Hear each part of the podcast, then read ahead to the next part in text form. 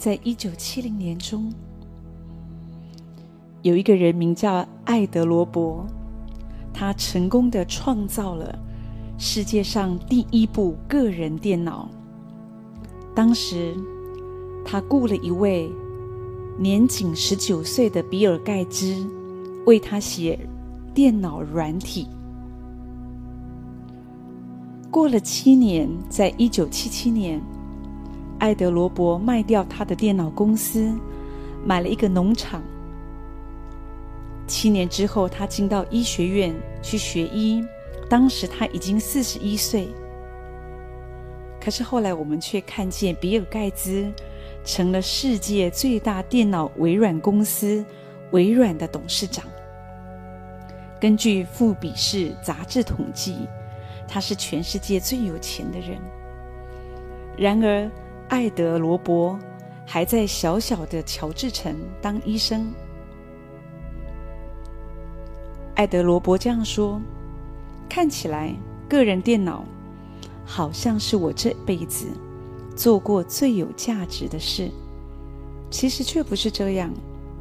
我现在每一天面对的每一个病人，他们的症状，其重要性都绝不输给个人电脑。很多人替爱德罗伯惋惜，认为他错失了大富大贵的机会。可是事实上，爱德罗伯一点都不后悔，他觉得自己现在助人救人，生命更有意义。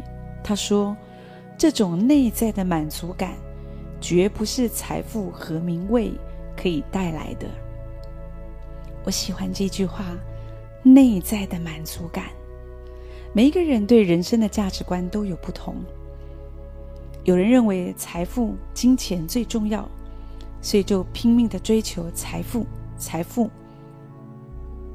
有人认为成功最重要，所以不断的追求地位；也有一些人认为爱情最重要，所以就一直追逐爱情。可是也有一些人认为帮助别人是最快乐的，所以宁可舍弃荣华富贵，牺牲享受，享受牺牲。爱德罗伯就是这样的人。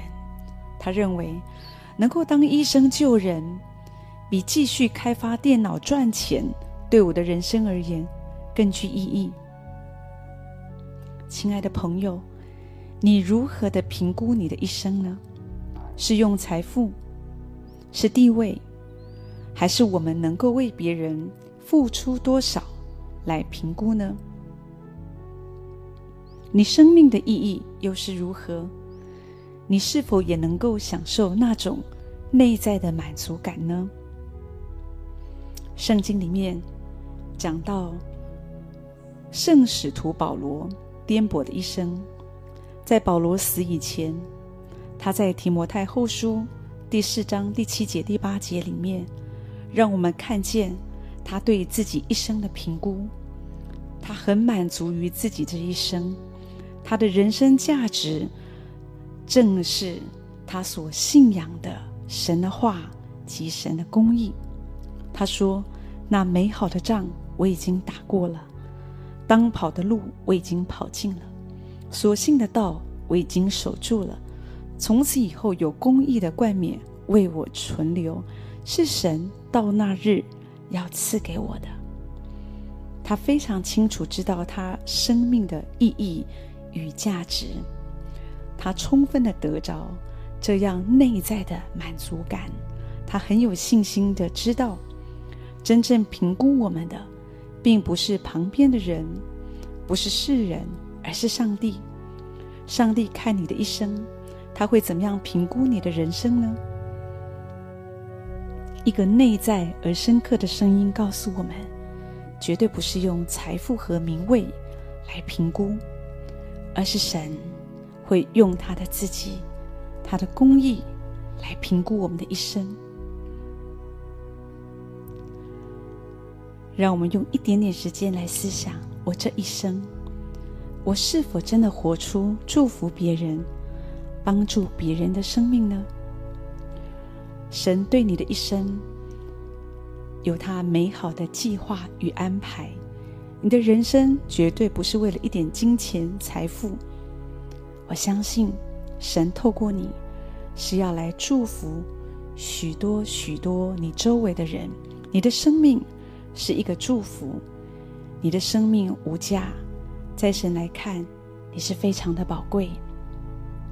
当你愿意给予，当你愿意付出，当你愿意帮助别人，你将享受，你将经历爱德罗伯所经历的内在的满足感，那是从神而来，也从我们为别人牺牲、服侍而得。